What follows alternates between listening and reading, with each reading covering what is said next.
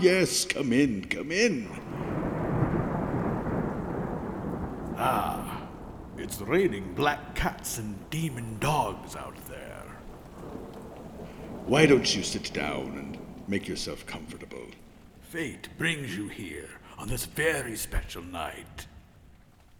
Welcome to the Paranormal Dads Halloween special. Join us as we go in search of the world's monsters, myths, and mysteries right here on Paranormal Dads.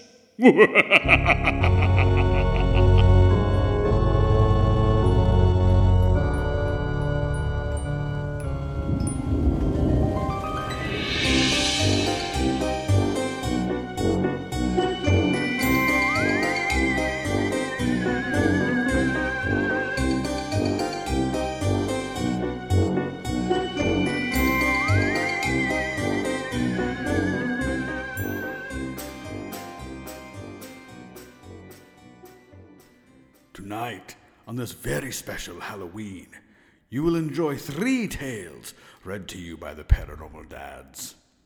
There will be some scares, and there'll be some jokes. I do know some vampire puns, but they all suck. Without further ado, please enjoy our first tale the story of a sailor lost at sea who finds himself in the company of an evil so ancient it defies reason.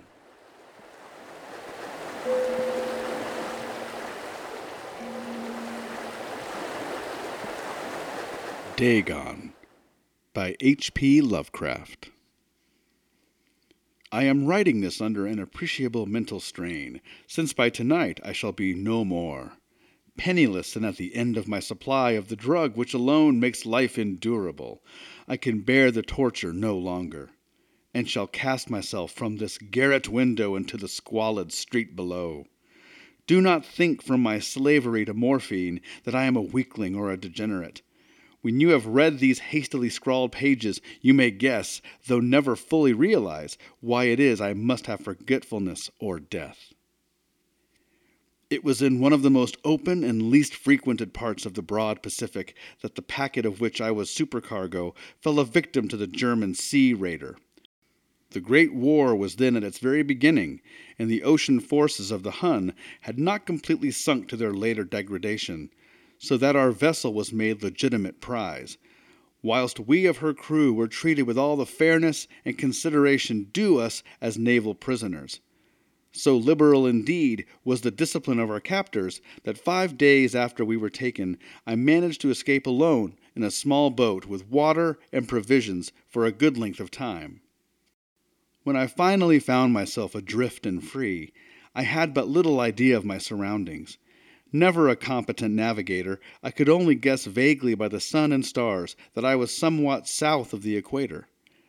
Of the longitude I knew nothing, and no island or coastline was in sight. The weather kept fair, and for uncounted days I drifted aimlessly beneath the scorching sun, waiting either for some passing ship or to be cast on the shores of some habitable land. But neither ship nor land appeared, and I began to despair in my solitude upon the heaving vastness of unbroken blue.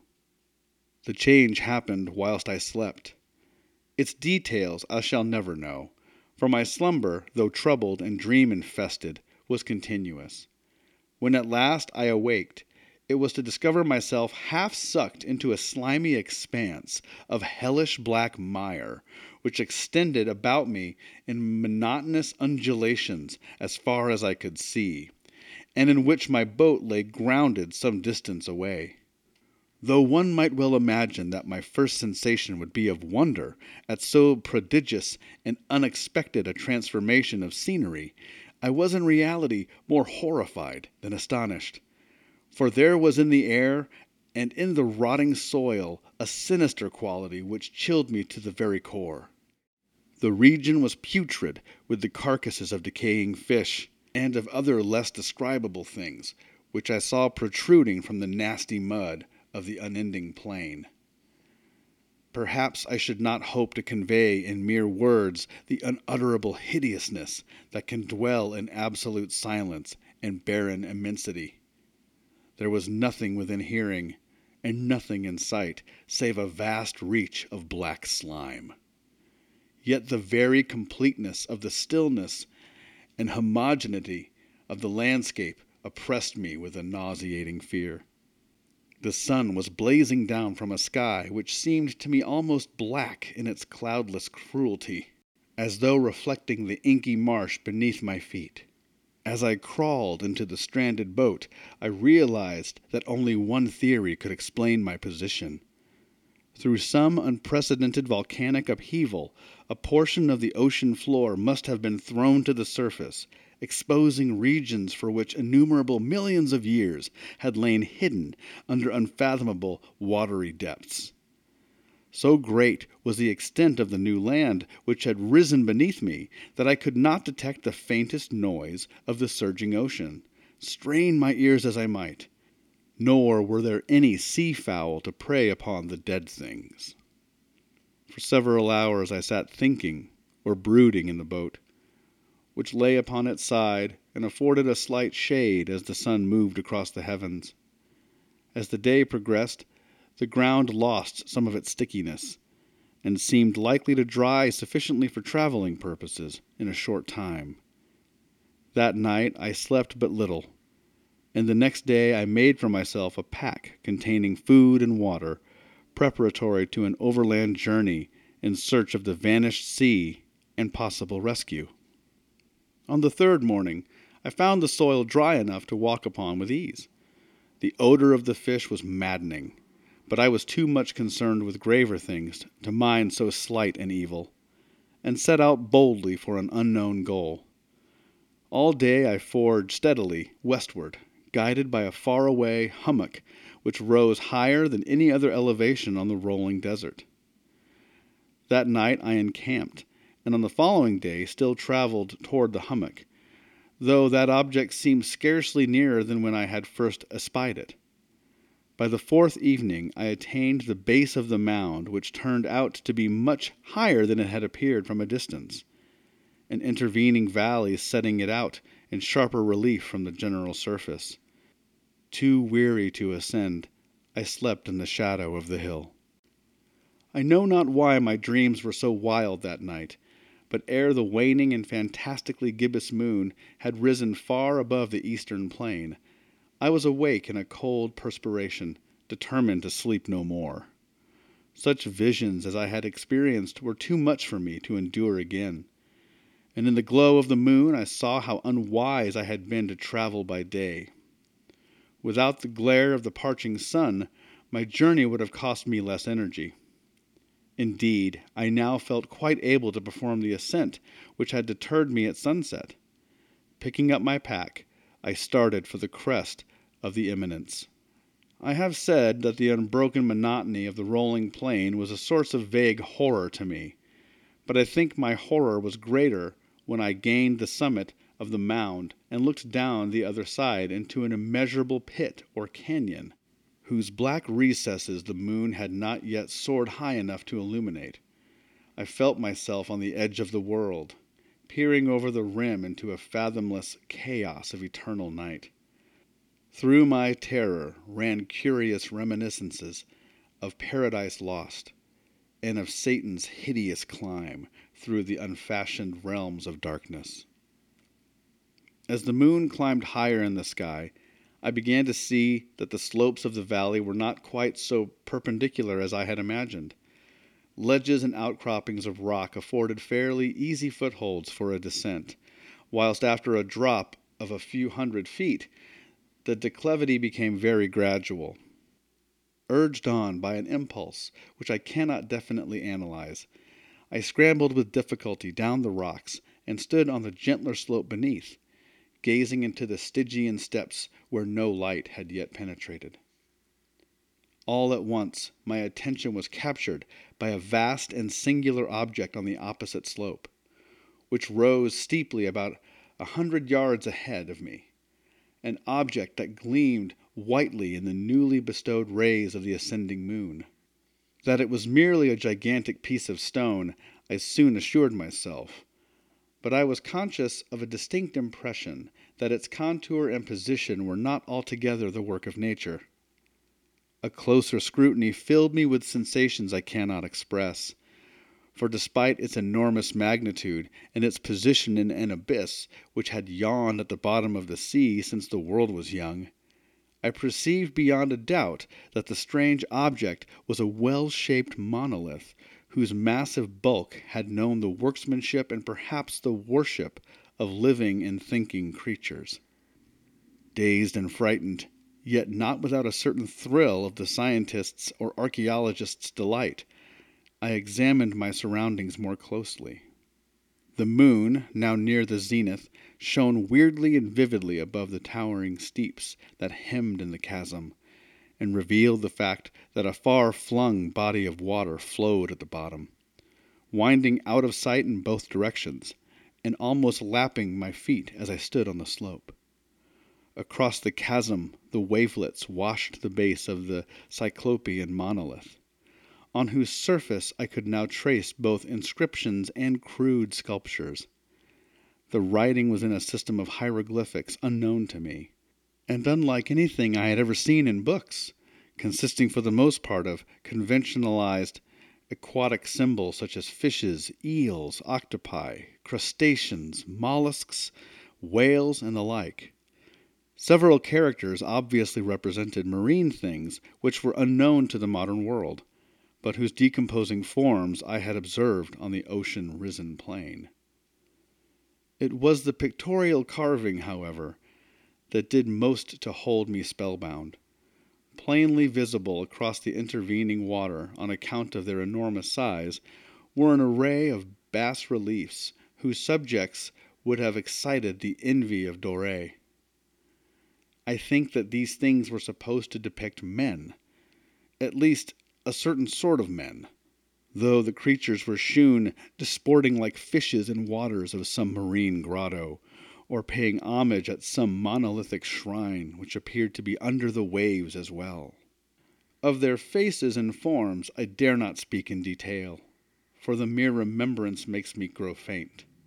Grotesque beyond the imagination of a Poe or a Bulwer, they were damnably human in general outline, despite webbed hands and feet, shockingly wide and flabby lips, glassy bulging eyes, and other features less pleasant to recall.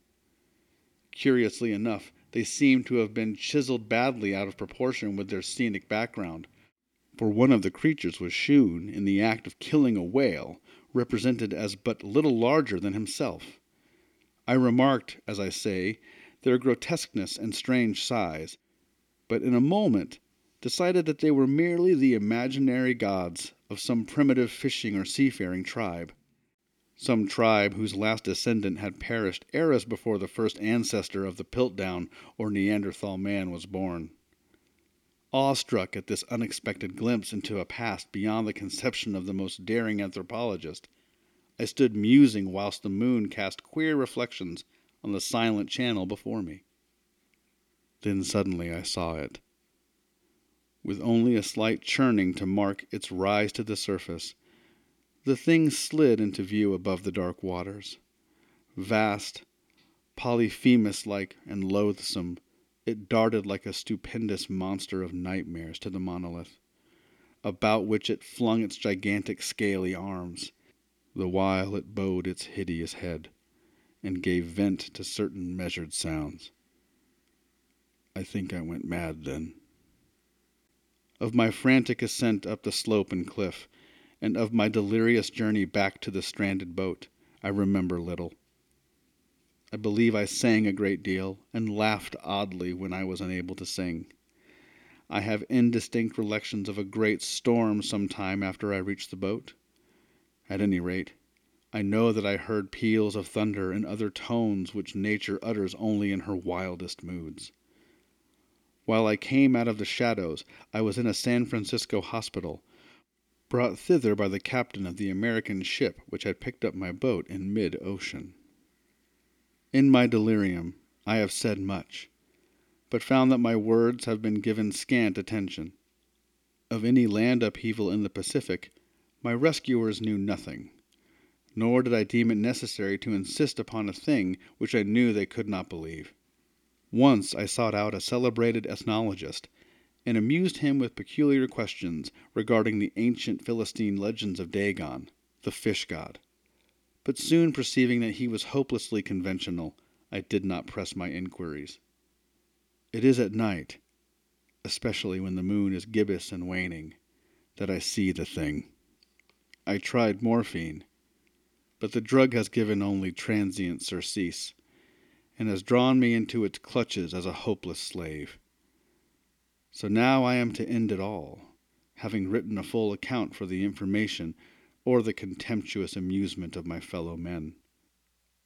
Often I ask myself if it could not all have been a pure phantasm, a mere freak of fever as I lay sun stricken and raving in the open boat after my escape from the German man of war.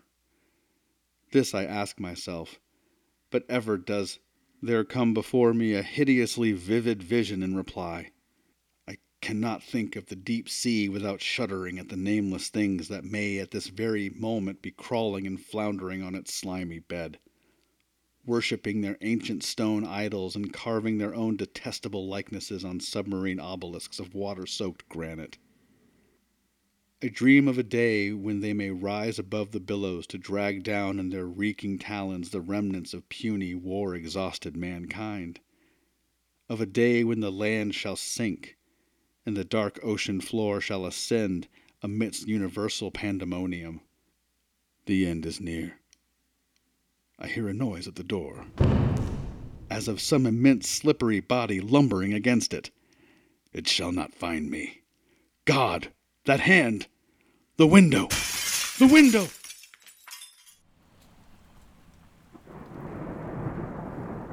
Well, remind me next time not to order the fish.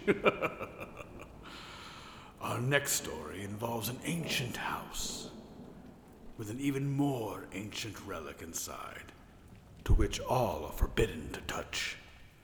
But as we know, forbidden things can be tempting.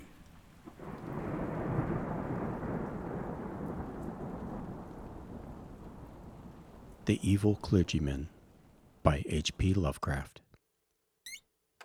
I was shown into the attic chamber by a grave, intelligent looking man with quiet clothes and an iron gray beard who spoke to me in this fashion Yes, he lived here, but I don't advise you doing anything. Your curiosity makes you irresponsible.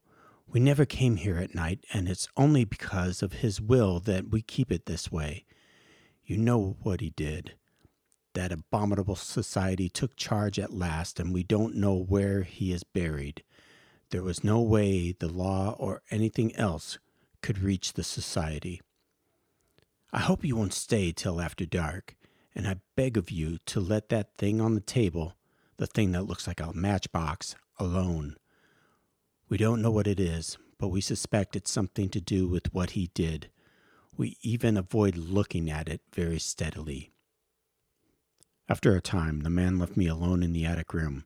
It was very dingy and dusty, and only primitively furnished, but it had a neatness which showed it was not a slum denizen's quarters. There were shelves full of theological and classical books, and another bookcase containing treatises on magic. Paracelsus, Albertus Magnus, Trithemius, Hermes Trismegistus, Borellus, and other strange alphabets whose titles I could not decipher. The furniture was very plain. There was a door, but it led only to the closet. The only egress was the aperture in the floor, up to which the crude, steep staircase led. The windows were a bull's-eye pattern, and the black oak beams bespoke unbelievable antiquity. Plainly, this house was of the old world. It seemed to know where I was, but cannot recall what I then knew. Certainly, the town was not London. My impression is of a small seaport. The small object on the table fascinated me intensely. I seemed to know what to do with it, for I drew a pocket electric light, or what looked like one, out of my pocket and nervously tested its flashes. The light was not white but violet, and seemed less like true light than like some radioactive bombardment. I recall that I did not regard it as a common flashlight. Indeed, I had a common flashlight in another pocket. It was getting dark, and the ancient roofs and chimney pots outside looked very queer through the bull's eyes window panes. Finally, I summoned up courage and propped the small object up on the table against a book, then turned the rays of the peculiar violet light upon it. The light seemed now to be more like rain or hail or small violet particles than like a continuous beam. As the particles struck the glassy surface at the center of the strange device, they seemed to produce a crackling noise, like the sputtering of a vacuum tube through which sparks are passed. The dark, glassy surface displayed a pinkish glow, and a vague white shape seemed to be taking form at its center. Then I noticed that I was not alone in the room, and put the ray projector back in my pocket. But the newcomer did not speak nor did I hear any sound whatever during all the immediately following moments. Everything was shadowy pantomime, as if seen at a vast distance through some intervening haze. Although, on the other hand, the newcomer and all the subsequent comers loomed large and close, as if both near and distant, according to some abnormal geometry. The newcomer was a thin, dark man of medium height, attired in the clerical garb of the Anglican Church. He was apparently about thirty years old, with a sallow olive complexion and fairly good features, but an abnormally high forehead. His black hair was well cut and neatly brushed, and he was clean shaven, though blue chinned with a heavy growth of beard. He wore rimless spectacles with steel bows. His build and lower facial features were like other clergymen I had seen, but he had a vastly higher forehead and was darker and more intelligent looking, also more subtly and concealedly evil looking. At the present moment, having just lighted a faint oil lamp, he looked nervous, and before I knew it, he was casting all his magical books into the fireplace on the window side of the room, where the wall slanted sharply, which I had not noticed before. The flames devoured the volumes greedily, leaping up in strange colors and emitting indescribably hideous odors as the strangely hieroglyphed leaves and wormy bindings succumbed to the devastating element. All at once I saw there were others in the room, grave looking men in clerical costume, one of whom wore the bands and the knee breeches of a bishop. His face set itself into a grim expression, but I could see his right hand shaking as he tried to grip the back of a chair. The bishop pointed to the empty case and to the fireplace where the flames had died down amidst a charred, non-committal mass, and seemed filled with peculiar loathing. The first comer then gave a wry smile and reached out with his left hand toward the small object on the table. Everyone seemed frightened. The procession of clerics began filing down the steep steps through the trap door in the floor. The procession of clerics began filing down the steep stairs through the trap door in the floor, turning and making menacing gestures as they left. The bishop was the last to go. The first comer now went to a cupboard in the inner side of the room and extracted a coil of rope. Mounting a chair, he attached one end of the rope to a hook in the great exposed central beam of black oak and began making a noose with the other end. Realizing he was about to hang himself, I started forward to dissuade or save him. He saw me and ceased his preparations, looking at me with a kind of triumph, which puzzled and disturbed me. He slowly stepped down from the chair and began gliding toward me with a positively wolfish grin on his dark, thin lipped face. I felt somehow in deadly peril, and drew out the peculiar ray projector as a weapon of defense. Why I thought it could help me, I did not know. I turned it on full in his face and saw the shallow features glow first with violet and then with pinkish light. His expression of wolfish exultation began to be crowded aside by a look of profound fear, which did not, however, wholly displace the exultation. He stopped in his tracks, then, flailing his arms wildly in the air, began to stagger backward I saw he was edging toward the open stairwell in the floor and tried to shout a warning, but he did not hear me. In another instant, he lurched backward through the opening and was lost to view. I found difficulty in moving toward the stairwell, but when I did get there, I found no crushed body on the floor below. Instead, there was a clatter of people coming up with lanterns, for the spell of phantasmal silence had broken, and I once more heard sounds and saw figures as normally tridimensional. Something had evidently drawn a crowd to this place. Had there been noise I had not heard? Presently, the two people, simply villagers apparently, farthest in the lead, saw me and stood paralyzed. One of them shrieked loudly and reverbedly, Arr! It be her again! Then they all turned and fled frantically. All that is but one. When the crowd was gone, I saw the grave, bearded man who had brought me to this place, standing alone with a lantern. He was gazing up at me, graspingly and fascinatedly, but did not seem afraid. Then he began to ascend the stairs and join me in the attic. He spoke. So you didn't let it alone? I'm sorry. I know what has happened. It has happened once before, but the man got frightened and shot himself. You ought not to have made him come back. You know what he wants, but you mustn't get frightened like the other man he got. Something very strange and terrible has happened to you, but it didn't get far enough to hurt your mind and personality.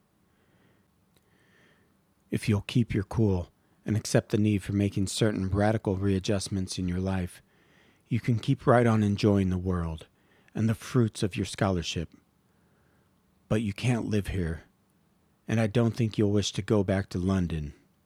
I'd advise America. You mustn't try anything more with that thing. Nothing can be put back now. It will only make matters worse. To do or summon anything. You are not as badly off as you might be. But you must get out of here at once and stay away.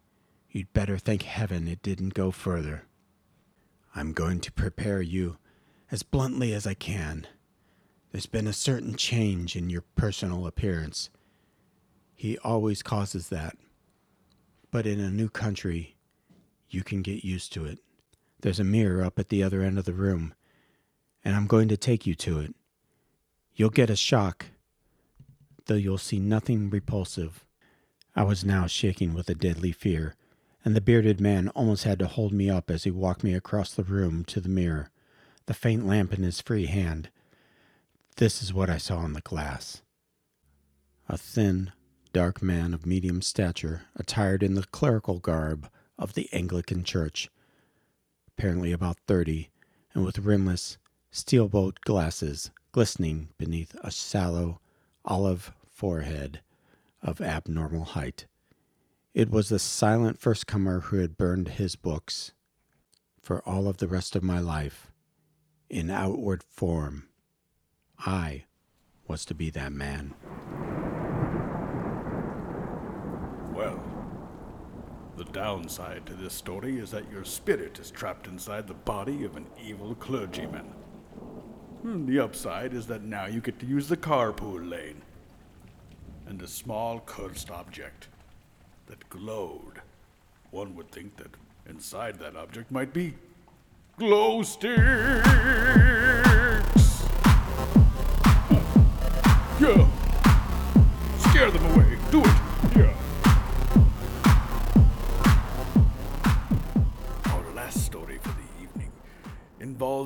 Tale of three friends who encounter something dark.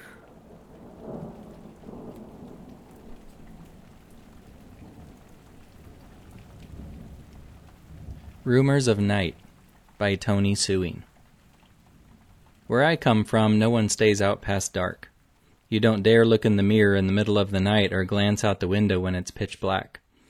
There are stories and legends that there are creatures that like to wander around during these times. I've never witnessed any of these rumors before, but I've been told that when my grandmother was little, she experienced some of these firsthand. I remember sitting on the living room floor one family get together while Grandma told her story, and still to this day the images she painted in my head still haunt me. She told us of how when she was younger, her and her friends snuck out to go to the park and drink. Not one of them thought anything of it, and that the rumors were just that rumors. That's until midnight hit when they were outside. There were three of them, including my grandma, just swinging on the old swings and drinking and having the time of their lives, when they heard a blood curdling scream coming from the cornfield behind them. They all froze and slowly turned their heads towards the field, trying to rationalize what they had just heard. I bet it was just a fox, my grandma's friend Darcy said. They always scream like that when they're trying to find each other. Just ignore it. They went back to gossiping about what had happened in school that week when they heard another scream, but this time it was closer. The wind picked up a bit, making the leaves above them rustle with an eerie sound. You know, I think we should probably go home. It's getting pretty late anyways, and we'd all be dead if our parents caught us sneaking back in our houses, said the other friend, Katie. Yeah, I guess you're right. Plus, it seems to be getting a bit chilly out, my grandma said. You both are just scaredy cats. Are you really going to let a fox and some wind scare you that much that you want to go home when we never get the opportunity to go outside at night? Whatever, y'all can go, but I'm going to stay right here and finish my beer. Katie and Grandma got off their swings and started to head through the park back home. They only got to a wooden fort that was built in the middle of the park when they heard another scream back towards where the swings were. Darcy? Katie yelled. Please, she's just pulling our legs. She wants us to be scared out of our minds and come running back to her. Another scream rips through the night, a scream that sounded like it would be the definition of pain and horror. Both Katie and my grandma sprinted back to where they left Darcy on the swings, but she wasn't there anymore. Instead, there was a trickle of blood on the swing where she sat. No, breathed my grandma, and Katie started to silently cry. There were only a few streetlights in the park that lit up the road, otherwise, most of it was encased with shadows at night. The swings were tucked in the far back of the park next to a shelter. Reluctantly, the two friends decided maybe Darcy fell off the swing and went to the shelter to find some water to clean the wound, still not wanting to believe that the town rumors might be true. They slowly pushed open the door to the shelter, and it was pitch black, and there was no electricity to the building. They silently listened to see if they could hear their friend, and they did, or what sounded like her. On the other side of the dark building, they heard a whimper and sobbing. Darcy? My grandma called out, and the sound stopped. This isn't funny anymore. You're hurt. Let's go home. As soon as the words left my grandma's lips, Katie let out a scream towards the window. My grandma spun around and looked to where Katie was staring, and that's when they saw that the rumors were true. For looking back at them through the window was a figure, backlit by the street lights enough that they could make out the golden strands of hair covered in blood. Enough light cascaded upon the face for them to see Darcy smile, but not her eyes. Her eyes were completely black, and there was blood smeared on her face as well. Katie started to cry again, and they took a step backwards towards the door when the creature that looked like Darcy smiled a toothy grin to show even more blood. With the flash of the smile, the creature disappeared, but the fireplace in the shelter ignited by itself, making the girls scream. The room flooded with light. There, where they heard the whimpering, lay Darcy. Her body mangled and bloody, but her face, she didn't have a face, and her hair was chopped off, well, more like ripped off her head. Katie and my grandma took off out of the shelter, sprinting as fast as they could through the park, trying not to look at anything but what was right in front of them. They were almost back to the wooden fort when they first heard Darcy's scream, and they saw a shadow run from a tree into the fort. They stopped dead in their tracks, panting for air and frantically trying to think of what to do next. Carol, what what do we do? Katie said to my grandma. I, I, I don't know. We could try to get to the road and run in the light, maybe. And with that plan, they took to the road and ran as fast as their legs could take them back to the closest house they could get to, which was Katie's. They grabbed the door and didn't even care if they were quiet anymore. They just wanted to feel safe. Now in the sanctuary of Katie's bedroom, with their adrenaline wearing off, they began to sob uncontrollably. Loud gasping of air and wailing consumed the room, and soon the house caused Katie's parents to wake up. They frantically got to the bedroom to console both girls and asked what happened to both girls, and they told them everything. With horror in both parents' eyes, they looked at each other and nodded as Katie's dad left the room with her mom and hugged them both. Grandma never knew what Katie's dad did after he left the room, but the next day it was announced that Darcy had gone missing. The whole town went on a search to find her or anything that led to her whereabouts. My grandma and Katie were told to go look around the park for any information on what happened to Darcy. Both girls, confused that Katie's parents didn't tell anyone anything, went back to the park. They went to the swing and saw that there was no blood. They walked to the shelter and cautiously pushed open the door. Inside there was nothing, absolutely nothing. Darcy's body wasn't laying in a pool of blood anymore. In fact, there was no sign that there was blood in here in the first place. Confused and becoming frightened again, the girls went back to the town hall, which was the meeting place for the search. They reported they found nothing and went to go find Katie's parents. After they found them, they asked what happened. No one knew about the creature in the night and what happened to Darcy's body. The parents just looked at them both and said, I have no idea what you girls are talking about. Darcy's body? The creature in the night? Girls, Darcy ran away in the middle of the night. Shortly after the search was called off, Katie and her family moved away. No one ever talked about Darcy again, even her parents erased her existence from their lives. Grandma's story would end there, and she would refuse to answer any questions about it. Sometimes I think that the three friends just got really drunk and imagined everything, and that Darcy did run away that night and had always planned to. That her family was so embarrassed about her daughter's behavior that they decided it was best to act like she was never born, as evil as that may be. Years have passed since I first heard that story, and I'm living on my own now. I still find myself avoiding the mirrors and windows at night every now and then, but I'm young and need that nightlife. I've never seen anything in the dark anyway, and everywhere I go is always lit up, so I think I'll be just fine. The story is just a fading memory of my grandma now. It's Friday night, well, I guess technically it's Saturday morning, and I stumble through my front door. Way too many drinks tonight, but it was so much fun after such a stressful week. I head to the bathroom to wash my face, but I stop before I walk in. The mirror. Why am I thinking about this now? There's nothing in my mirror. It's fine. Just go wash my face. I turn and look at my reflection. Nothing is there, no sign of anything evil. I sigh and I continue washing my face. I head to the kitchen to grab something to eat when I hear what sounds like a fox somewhere outside my window. My blood runs cold. It's just a fox. It's not like I haven't heard them before, I think. I'm just jumpy because I've had too much to drink and I was thinking about the mirror. I start to calm down and continue to rationalize things to myself. I grab some leftovers from the fridge and spin around towards the dining room. There in the window over the table stands a dark figure. My body goes completely stiff when it moves into the light to show its black eyes and bloody smile.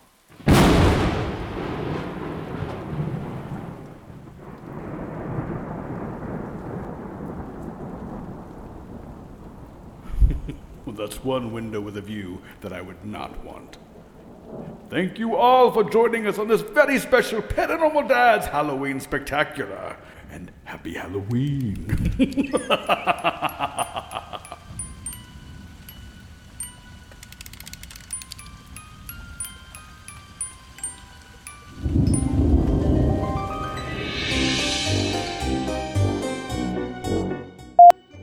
After a time, the man left me alone in the attic room. It was a very dingy and dust.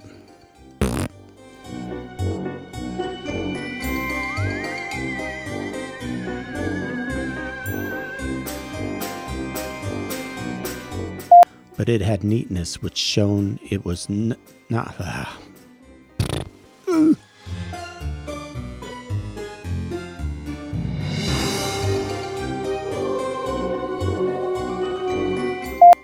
But neither ship nor land appeared, and I began to despair in my solitude. Upon the heavy.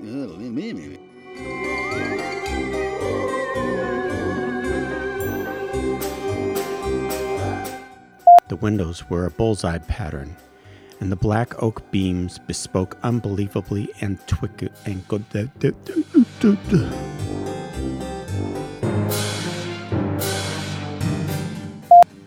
I tried morphine, but the Doug, the Doug, the Doug?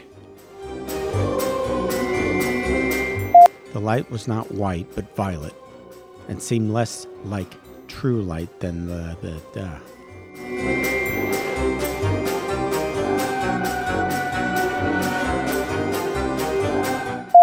Finally, I summoned up courage and propped the small object up on the table against a book, and then turned.